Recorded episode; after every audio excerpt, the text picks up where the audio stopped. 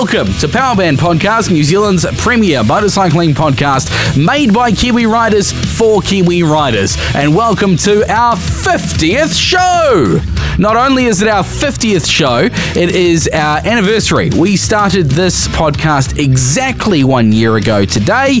So uh, happy birthday. Of course, my name is Ray Heron, and joining me for this episode, it is the one, the only, Matthew Day Gillett. Hey man, I think I need to message the wife that and just say, hey, uh, might take a bit longer this time. It's our uh, one year anniversary episode. It's our one year anniversary. What did you get me? Something sparkly? Are you taking me out for dinner? What are we doing? I don't know. You're the one that actually has a real job between the two of us, mate. Like, well, regular. Yeah, I have the real job, which is keeping me grounded, but you get to do the trips like, uh, t- where, would you go? Thailand for the V85 TT, uh, America for the Livewire, and now you're off to Australia for the Tenere 700, which I'm quite salty about.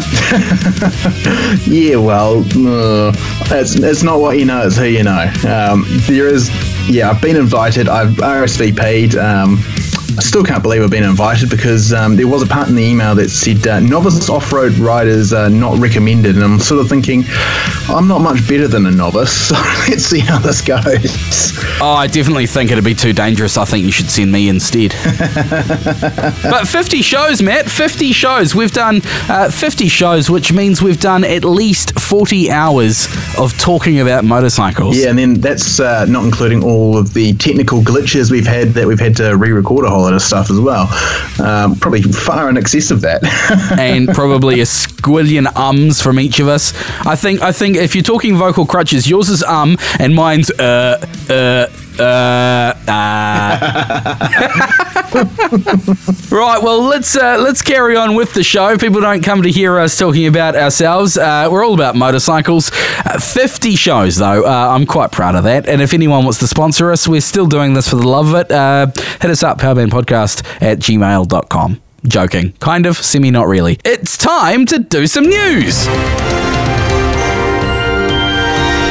And in the news today, leading the news, we've got a brand new MT03. Yeah, coming out uh, next year. Yamaha New Zealand says it should be uh, arriving here sometime early next year. They don't actually have um, fixed dates or pricing available, but I think it's quite a neat looking little bike. Uh, what about you? Have you had a look at the uh, photos and that I've got on onthrottle.co.nz? I have looked at onthrottle.co.nz, and to be honest, I can't tell an awful lot of difference between that and the old one. I didn't spend a lot of time looking at the old one. It was never high on my priority list because it was uh, a smaller engine. What is it, 300cc, 290, something around there? Uh, 321cc. Uh, it looks like it's uh, taking inspiration on those, those twin angled, kind of angry in the dark kind of headlights, uh, taking inspiration from the R1, maybe? Uh, MT09. yes, yeah, I can see that. Um, the whole MT family thing. Yeah, they call them uh, dual slant eye position lights. Um, so basically, head along to onthrottle.co.nz or our Facebook page. We'll pop a photo of the new MT03 up there on uh, just as this goes live.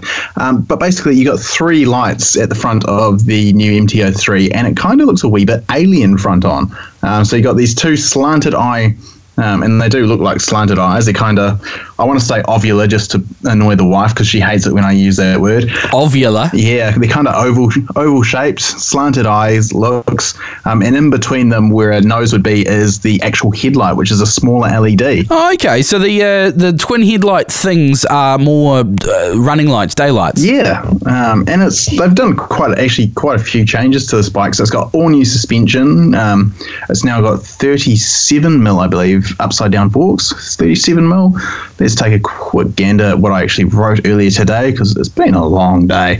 Um, yeah, 37 USD forks um, for enhanced handling performance during braking, acceleration, and cornering. Basically, they're getting rid of, um, I think it had conventional forks previously, and to be honest, it was one of the most fun little bikes. I've got a really great memory from the MT10 launch, actually, just to go on a little tangent.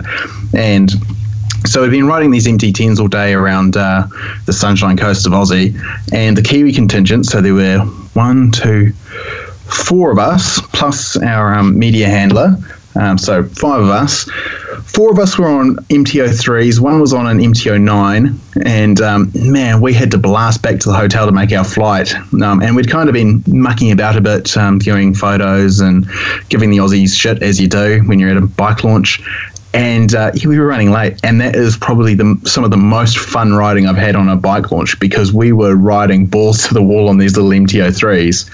Um, and they handled really well back then, so I'll be really interested to see how this new suspension setup's going to go and improve the new bike. Yeah, man, those little bikes. Uh, it's that whole uh, Gixxer 150 thing. You you don't have to be on the cutting edge to feel like you're on the cutting edge, right? Yeah, and you're not really doing stupid speeds either, so you can really focus on uh, your technique more than holding on for dear life like some of those more powerful bikes. Like I really rate the small capacity stuff. Um, but yeah, like Yamaha have done quite a few cool things with this bike. Like they've redone the ergos a bit because they've got a new, slightly wider tank. Um, so they've sort of rejigged the ergonomics. So you've got a nice low seat with higher handlebars, uh, nice thin uh, center section to the bike, so you can easily get your foot down, which means it's going to be open to a lot of riders. Um, interestingly, you've got the, all these LED lights, but um, I haven't been able to tell officially yet. But it looks like they've um, done what Honda did with my bike, and they've kept a bulb um, tail light going for some reason. Um, because yeah, don't know don't know why they've mentioned LED lighting everywhere except in the rear light. Yeah, it's interesting because the MTO sevens had uh, LEDs in the rear light for, for donkeys, but it's the only only like in my MTO seven, that's the only place that had LEDs. Yes, so I'm not sure what's going on there. Um, but no, it's a really cool looking little bike, and um, like they've obviously they're keeping um, this sort of price conscious nature of the bike um, is still a thing. Um, so it hasn't got a TFT screen like um, what is it, the KTM 390 Duke. Um, which is one of its competitors. That's got a TFT screen. Uh, this doesn't. It's got a nice new, rather good looking actual um, LCD um, dash that looks kind of like a MotoGP bike used to. So it's still got quite a lot of stuff going for it. And but yeah, it's it's going to be a cool little bike when it arrives early next year. I hope I get a chance to ride it before uh, baby number two arrives. Mm. Speaking of cool little bikes, uh, this one's kind of flown under the radar for me, and and it's uh, I don't know what to say about it. I saw a photo of it today, and I think it looks absolutely outstanding. It's a 125cc four stroke. It's got ABS. It's a four speed manual. It is the Honda Monkey. is that only a four speed? Have you seen one of these Honda Monkeys before? It's kind of like the cafe racer version of a Grom. It pretty much is. Um, there's sort of there's, there's a lot of history with those Honda Monkey bikes, and like I think it goes all the way back to the '60s and like the Beatles. Well, there was like in um I don't know about the lineage of the Honda Monkey, but Honda are known for doing tiny little bikes, like the Honda City that came with an optional extra of the Motocompo in the back. That thing's outstanding. I mean, this isn't that small, but I saw a photo of it, bright yellow. There's a few different colors you can get it in, but bright yellow, tiny, and and I think I want one. It's kind of cute. I know a guy uh, that we know personally through Club Sub that's been at me for months because he's really keen on one for uh, putting around uh, Christchurch on. And last I heard um, officially from Honda was they were uh, weren't sure that they were going to bring it in, and then next thing we know, oh look, the Honda Monkey's here. so the first delivery of the 2019 Honda Monkey sold out, and the second delivery is arriving in the country soon. Yeah, that doesn't really surprise me to be honest. Um, like it's I don't know, it's, it's a cult bike in the making. Coming in nebula red, banana yellow, pearl glittering black, the 125cc 2019 Honda Monkey is a bundle of practical urban transport fun. You know what else is cool in 125cc's and Honda? A concept they brought out. Um, do you remember the old CT110 Posty bikes? Sure do. Yeah, it looks like Honda's really keen to bring uh, back uh, the CT, um, except it's going to be a 125 like the Monkey and the Grom. Um, I saw a photo of that the other day too. I was sort of looking at it going, wow, that looks a heck of a lot better than the old uh, CT110 in my dad's garage. So if you haven't if you haven't seen one before, definitely Google a picture of the 2019 Honda Monkey and check that out. Look forward to seeing a few of them on the road. They are awesome looking bikes. And that pretty much rounds off the news. So, coming to us live from, I believe, Melbourne Airport, potentially, it is the one, the only Sloan Frost. Welcome. Thank you very much. Uh, what a what a track record you've got behind you, Sloan. Uh, competitive in dirt biking, especially in juniors. Uh, what was it? 2016 NZSBK champ, 2018 NZSBK champ, and you didn't miss out by much uh, this this uh, 2019 round either. And now in Australia, uh, competing as well, and you came eighth in the latest round. I hear. It was actually it was uh, tenth, but uh, tenth overall. So um, it's one of my best results in Australia. Um, I don't couldn't say my riding was that good, but um, you know we, we still got there in the end with tenth place. Well done, Eh, tenth place. I mean, to go all the way to Australia and have that kind of uh, so far from home, you know, you don't you don't have that hometown advantage, uh, and to still pull out tenth, I'm impressed. Well done to you. Yeah, cheers, mate. Yeah, Australia is tough. You know, everybody over here is pretty fast, and like you say, um, just being away from home and not having that ability to just uh, get all your bikes and that ready as you would back home uh, um, takes its toll, and you always end up, um, you know, on, on the back foot. Um, trying to get all your bikes and that ready, so you, you know, your practice time's limited. So um, you know, it, it's it's really tough over here. But a lot of the Kiwi guys are doing really well, and um, yeah, I've just got to step up, I guess, and to if I, if I want to get to better places. So, what's the competition like in general over there? Sort of, um, would you say the Aussie riders are better than most Kiwis? I wouldn't say they're better. I mean, there's certainly some better riders, and uh, you know they've got really good backing from um, some of the factory teams and that. And there's a there's a lot of factory riders, professional riders in there, world class riders, and guys that have been in MotoGP and you know, ex world champions. So um, you know, it, it, you could definitely say that those guys are better riders. But you know, from from mid pack on, we're all we're all pretty much the same. But it's just who's willing to really put it on the line. And these these Aussie Aussie guys just race for keeps, you know. And as you can see on the weekend, I don't know how many of them crashed, uh, but you know they're just they're not giving an inch and they're not giving up a, a you know a tenth of a second. They're just all pushing so hard, and uh, it's it's tough, competitive, aggressive environment. Jeez. So, what is it that makes you so uh, so good? I mean, that's the question I want to know. I mean, there's people like yourself, uh, Brad Groombridge, who's just ridiculously talented, and Av Biddle, for, uh, just to name a few. What is it? Is it is it the drive to win? Is it the competitive nature, or are you just are you just talented when it comes to riding two wheels? Uh, it's always, I know, I, I suppose it might get a, yeah, a fair opinion if you talk to some of the competitors, but all, I think it all comes down to preparation, you know, like we're all, we're all good riders in that and, um, and we all, we all have our time, um, but it all comes down to that preparation and, you know, a little bit of luck, but luck comes from through preparation as well. So, um, yeah, yeah, it's tough. I mean, I've been riding a long time though, so um, you can't you can't say that um, experience doesn't count because I've been racing or riding motorbikes since I was you know two three years old and racing motocross since I was eight years old. So I've got a lot of experience behind me, and um, you know I've got good consistency and.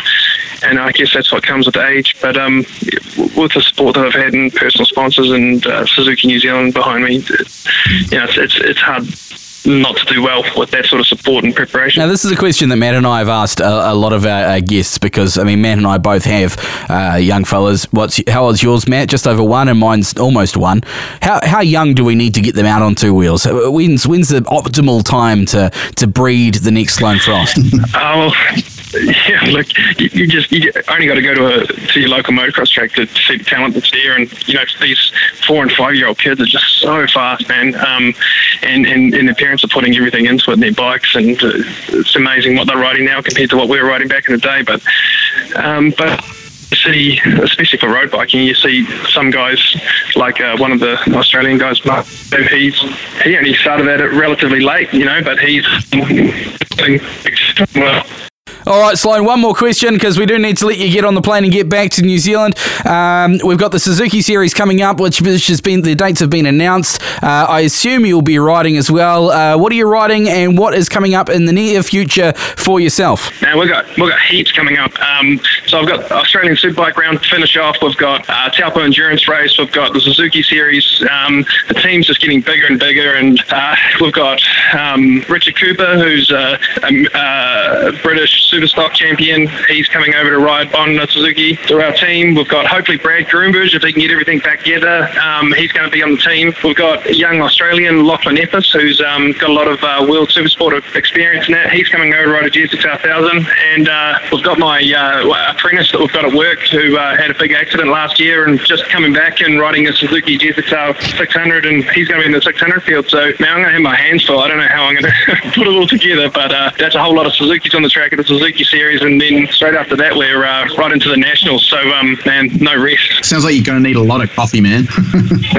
Tell me about it. Outstanding, Sloan Frost. Uh, thank you very, very, very much for taking your time out of your busy day and uh, spending time at the airport for having a yarn with us. We're going to have to catch up with you again uh, during and after the Suzuki Series, but you uh, travel safe and we'll catch up when you're back in the country. Yeah, sorry I didn't have more time, guys, and uh, thanks for the call anyway. Cheers. And as far as other topics go this week, uh, I saw on the Ride Forever website, rideforever.co.nz, in the news and reviews section, uh, a story reminding us that helmets don't last forever. Uh, the story goes that uh, the writer was at their local Triumph dealer and a husband and wife came in. Husband was trading in his old Honda on a Triumph Bobber. Uh, the salesperson wouldn't sell the bike to the per- the husband unless he bought a new helmet uh, because he was holding an open face beat up 20 year old oh, cringe. essentially a hunk of crap that was that had that had less protective ability than a hairnet. Uh, if you want to read the full story, well, check it up on our Facebook page, facebook.com forward slash powerband podcast. But it got me thinking, how long do helmets last? I've always been under the understanding that basically five years is how long a helmet lasts, unless it's had a decent knock or a crunch or a scrape, uh, and then you know every little knock will decrease the lifespan of that helmet.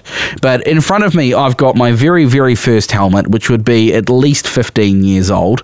It is a blue FFM Tour Pro 2, which Matt, back in the day when you and I were boy racers, I bought to uh, to go to a track day. Uh, do you think that would be any good to, to, to ride with nowadays? Oh hell no! like, I'd use it. I'd use it for uh, dress ups with the little fella, maybe. But um, even on riding a mountain bike, I wouldn't use it. Um, so I think my head's got bigger though because this I bought this as I said about 15 years ago. It's only an XL. Uh, I'm at least a 2XL nowadays. Oh really? Jeez. In, in the helmet department. Oh, I wonder how your head's getting bigger. That's a neat trick. So, what was your first helmet, Matt? My first helmet was a cheap, um, I think it was a hundred dollar helmet. I can't believe I spent so little on a helmet. I don't think I've got a hundred dollar head. Um, it was a blue box brand helmet that I bought at Cycle Treads in Auckland, um, and it went with my. Uh, nice budget Exxon um, jacket, which didn't have a liner, and um, com- conversely, uh, whenever it rained, I got very wet. Um, and some cheap pants and cheap boots and cheap gloves. Um, my first, I went all out, but I basically I was scraping the bottom of the barrel in terms of quality. That's the thing, eh? It's it, when it comes to protective gear, it's it's riding that line between the best you can get that's going to save your your skin in a crash and budget, right? Yeah, and so you and I have been quite lucky. We both um, found ourselves with um, new HJC i70s. That's what I was going to say. HJC is a really good brand as far as helmets go. They're very middle of the road, you know, uh, great, great, great features, but also very budget friendly. Yeah, and you can get quite a few. Like you can get some that are really, really fancy, like the Marc Marquez style ones. Um, but yeah, um, our ones are they're nice middle of the road helmets. They're affordable. They got lots of features. So they got the drop down sun visor. We can get tinted visors for them. They got decent ventilation. They're comfy. Um, but um, so when you brought this up before we started recording, I sort of grabbed um, the instruction manual, the uh, owner's manual that came with my i70, and I found this paragraph. Even if your helmet has not been damaged, it needs to be replaced every three to five years, depending on how much you use it. Over time, UV rays and adhesive and component aging will damage your helmet. Wearing a damaged helmet may increase your risk of serious injury or death in an accident. If you're unsure you need to replace your helmet, contact HJC Europe for using your helmet again. Um, and that's for our uh, i70s. For my nice Scorpion EXO adventure helmet with the uh, flippy front, um, that has a five year warranty. Um, so that's so that'll last five years, and then you need to get, look at another helmet. Um, but the whole thing with the in the HJC there about that really surprised me was depending on how much you use it. Um, that kind of had me thinking like, oh, so if I'm commuting every day, I can probably expect three years at the most. Um, and but if you're doing the occasional Sunday ride, it might last out to five years. Yeah, and even then, like I've got, um, so I don't have as many helmets in my collection as you. I tend to throw out the bung ones, but I've got a Shoei GT Air that I bought in 2016, and I haven't really used it all that much um, over the last couple of years. So I can possibly expect that to be 2021 before that's toast. Um, then I've got the i70 and the uh, uh, ADX1 Scorpion. And they're not getting used a heap as well. But even then, I got both those helmets this year. So what? That's 2024. Um, so it doesn't seem that far away. to be honest. That, that kind of uh, is it's, it's quite interesting because I always had the five year mark in my head as a good time to replace your helmet, no longer than five years. Um, but that is it, it stands to reason that you do need to consult your uh, your, your, documentation that came with the helmet uh, because even the same manufacturer, different helmets can have different lifespans. And uh, going on that, I probably, the predecessor to the i70, you and I both had the HJC IS17. Uh, I probably should have replaced that uh, quicker than five years as well, considering I did essentially five years of commuting in that helmet. Yeah, well, I had two of those helmets and I. Um had to replace one because I had a crash on the Auckland motorway and um, it got all it did its job. And I was like, cool, I'll get another one of those. And then one day, um, I was getting ready. I had my helmet sitting on my seat, and I was about to leave the office. Um, I was working in central Auckland. I was about to jump on the bike to head home to Papakura, get ready for a ride I was doing with Harley the following day. And helmet fell onto the concrete floor and put a nice big chip slash crack into the uh, shell. And that was the end of my second IS 17. Um, and that's when I got the Shoei, actually um, because I had to go out and buy a helmet that day. Which is a good a good uh, point to raise there as well. You, sure, your helmet may last five years, but in the case of the FFM that I mentioned earlier, my very first helmet, uh, there's quite a few dents, scrapes, and dings because this helmet got uh, put in the boot of the car. It was a track day helmet, and uh, we drove. I drove the length of the country with that thing in the back of the car. It's had quite a bit of abuse. Uh, so if you have got a helmet that's had a bit of abuse or a drop or a smash or a ding, uh, at bare minimum, contact the manufacturer and get it checked out before you wear it again because, uh, you know, each little ding and, and, scrape and nick is going to weaken the uh, structural integrity of that helmet. And then that compression foam on the inside, if that gets damaged, then you may as well just be wearing a baseball cap, right? Pretty much, yeah. It's not so much all the like the, the outer shell is a good indication for the helmet's condition but unless you pull all the lining out and everything you're never really going to know about how that internal structure is. Um, and i've pulled out my um, sort of my liners every now and then like to wash them or whatnot and you actually you really do notice that polystyrene type um, in a protective bit, um, it does take a few nicks. That's why you shouldn't put your helmet on um, on your wing mirror, not your wing mirror, your your mirrors. Um, when you're stopping at like a petrol station, whatever, because the mirror itself can put too much pressure on a certain point of that inner structure, and it can actually damage it and ding it. Um, which is something I didn't really know until quite recently. So I never put my helmet on the mirror, I always clip it to the handlebar because having bark busters, I've got something to actually clip it to. You, you say that, and I'm looking at my bike, and my uh, my i70 is sitting on the on the wing mirror of the bike.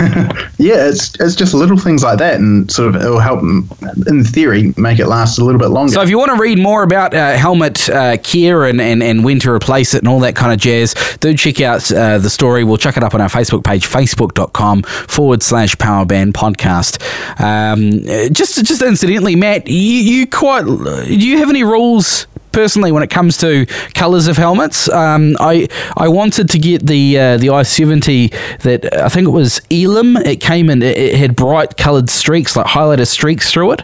Um, do you try and get like a, a more visible helmet over blacks and greys, or do you just go for the looks? Um, I basically my general rule of thumb is avoid black at all, all costs um, because it's it's not visible um, if you've got like some color to it, it just adds that little bit of uh, extra chance that you might get seen by a car. Um, so I didn't get to choose the color of my um, Scorpion, so it's a silvery black, which is is better than just straight black. Uh, my i70 is uh, white, red, and black, and my Shoei is black with fluoro yellow racing stripes. Um, which is very eye catching. Yeah, unfortunately, my uh, my i seventy, the one what as I said, the one I wanted, the Elim one had um, highlighted yellow or green streaks through it. I can't remember exactly what it was, but uh, as far as my sizing went, which is the uh, the downside, the menu, the uh, importer only imports my size in, in restricted colours, and so I'm restricted to gunmetal grey, grey, and black. However, if you are looking for, and this is not a paid endorsement, but if you are looking for a really good budget friendly helmet, I can highly recommend, and it is probably one of the most comfortable helmets I've ever worn, the HJC i70. If it's almost there for comfort, but it's not quite, it's maybe just a fraction tight, uh, go for it anyway, because to be honest, uh, they the, the, the pads and the foam in them, it, it wears and it breaks in quite a bit. Uh, I think it was about a week before my helmet kind of loosened up on my head. Mm, definitely, and like, I'll back you up on that. Like I wear glasses when I ride, um, the bane of my life of riding these days. Um, and when it comes to like touring riding, so if I had to ride down to you in Wellington, I wouldn't wear my Scorpion helmet, even if I was doing an adventure ride. Um, I'd wear the HJC because it's just so much more comfortable because it's got those little. Uh, cutouts for the arms of my glasses. Um, plus, you've got the drop-down shades. Uh, comes with a pinlock visor. Like they're they're a really decent bit of kit for the money. Yeah, I got to you got to say uh, the glasses they do they they fit really really well with that helmet. Uh, drop-down shades. Um, and and I don't know. It was mentioned when I did my um, my, my video for Kiwi Rider uh, when I got my i70. Um, fogging issues with that helmet. To be honest, I don't have issues with the fog in the helmet at all because of the pinlock.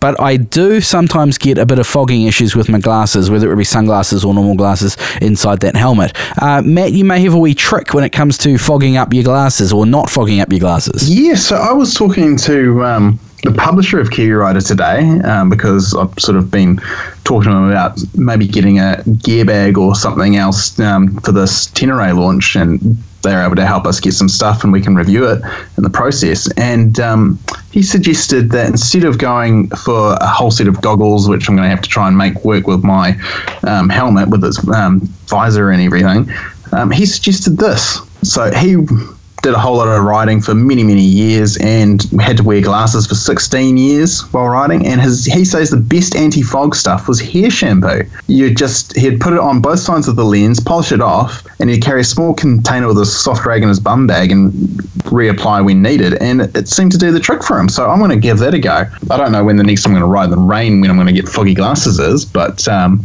maybe you could give it a go and tell us how it works because you ride every day, Ray. Yeah, I think we'll give it a crack because every morning, uh, whether it's be normal glasses or sunglasses, it's cold here at the moment.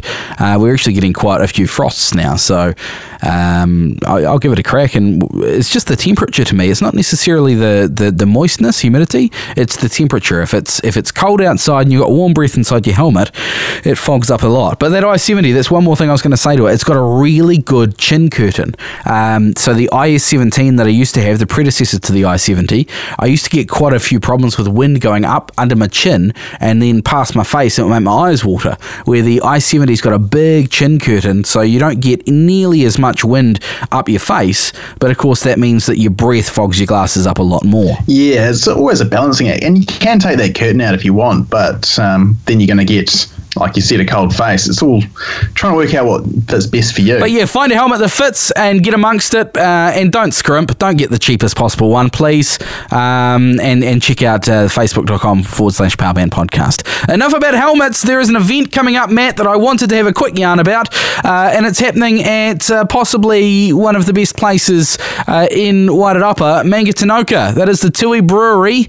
Uh, what used to be the Tui Brewery. It's still called the Tui Brewery, but I hear they make craft beer there now. Ooh. Uh, and it is. Oh, really? I thought they made the big bottles there, according to our mate Mike. Well, they used to make the big bots there, uh, but not anymore. No, it's been it's been outsourced. Uh, so the big bots are made up near you, oh. um, and, and, they they make uh, craft beers in the Tui Brewery nowadays.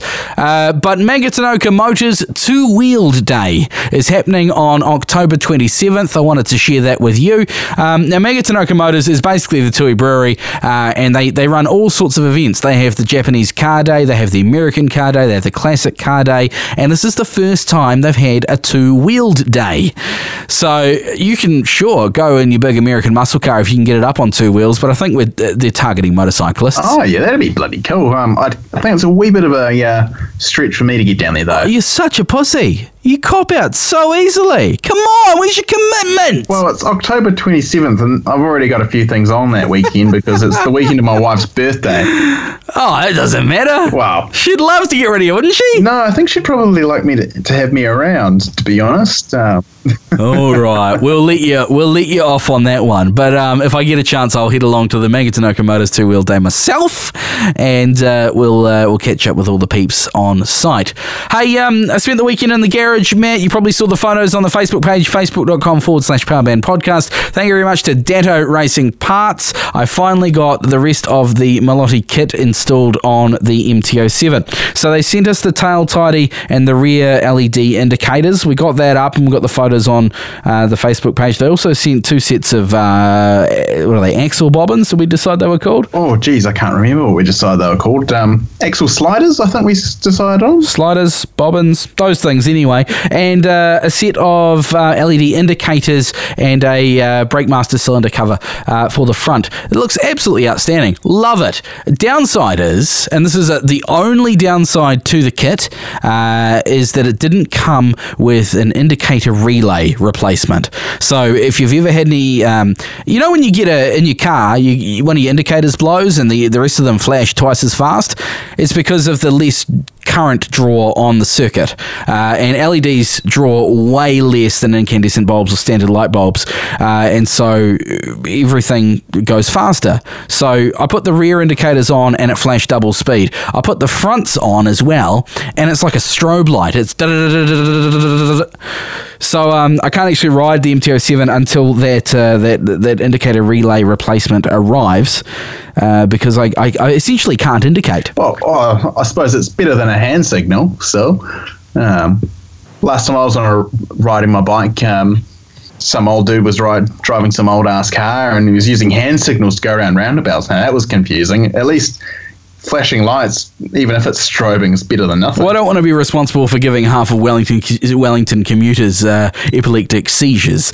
Uh, but do check out racing uh, at DettoRacingParts.com. They have a stack of parts for all sorts of bikes, and uh, I absolutely love the uh, the Melotti racing kit. I think it uh, looks uh, fantastic, and LEDs are a marked improvement over the factory incandescent bulbs. So there's a win there as well. Um, and we'll post up on the Facebook page the video once everything is complete, as well as a link to that uh, that indicator relay where we bought that from, because um, that can be used on many many bikes. Doesn't matter if you've got front or rear or both sets of LEDs, uh, all golden and good. DattoRacingParts.com, that website once again. And that pretty much brings us to the end of our 50th episode, Matt. Got a few thank yous to say. Got to say massive thank you to you, Matt, for joining me for most of 50 episodes. Check out onthrottle.co.nz. yeah, there were a few I missed. Well, that's that's down to me as well. I mean, uh, getting amongst it and just, just going for it. But um, uh, thank you very much to Kiwi Rider for supporting us as well. We've got uh, Jock, Pete, uh, Ben's in there as well. Uh, the whole team at Kiwi Rider, they're really, really good. Check out their magazine. New uh, episode or new edition of the magazine out uh, last week. Uh, my full story from the Suzuki ride. We had a, uh Suzuki DL 650 and a Suzuki DR 650. Which one was better? We put the two to the test on a midwinter a- adventure through Wairarapa. Uh, in, included in that was uh, motorways and um, you know windy tarmac and slippery tarmac and some gravel roads and some riverbeds and uh, well. You'll have to read the story to find out which one came out uh, on top. Uh, but that's kiwirider.co.nz. There's also a, uh, a test on Suzuki's Katana in that magazine.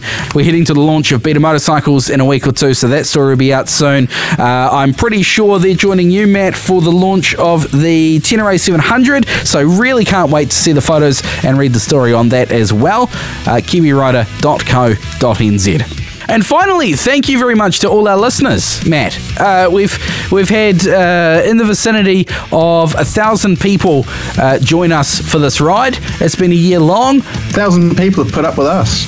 That's pretty incredible. Yeah, a thousand people have chosen to listen to us prattle on about motorcycles. Oh, that's not bad. I'm actually impressed by that. Actually, that's. I think we've done all right there. I think we've done pretty well. Uh, thank you very much for joining us. Uh, my wife hates the fact that I do this now because apparently all I talk about is cars and motorbikes. Uh, yeah, my my wife, she's understanding enough, but yeah, she'd rather I was uh, sitting on the couch with her watching Friends than sitting in the uh, rumpus room with a motorbike and a laptop. well, speaking about uh, watching Friends, uh, let's wrap up this uh, episode. Please do hit that subscribe button, hit that share button, and share this episode with a riding buddy of yours. We would absolutely love for, love you for it.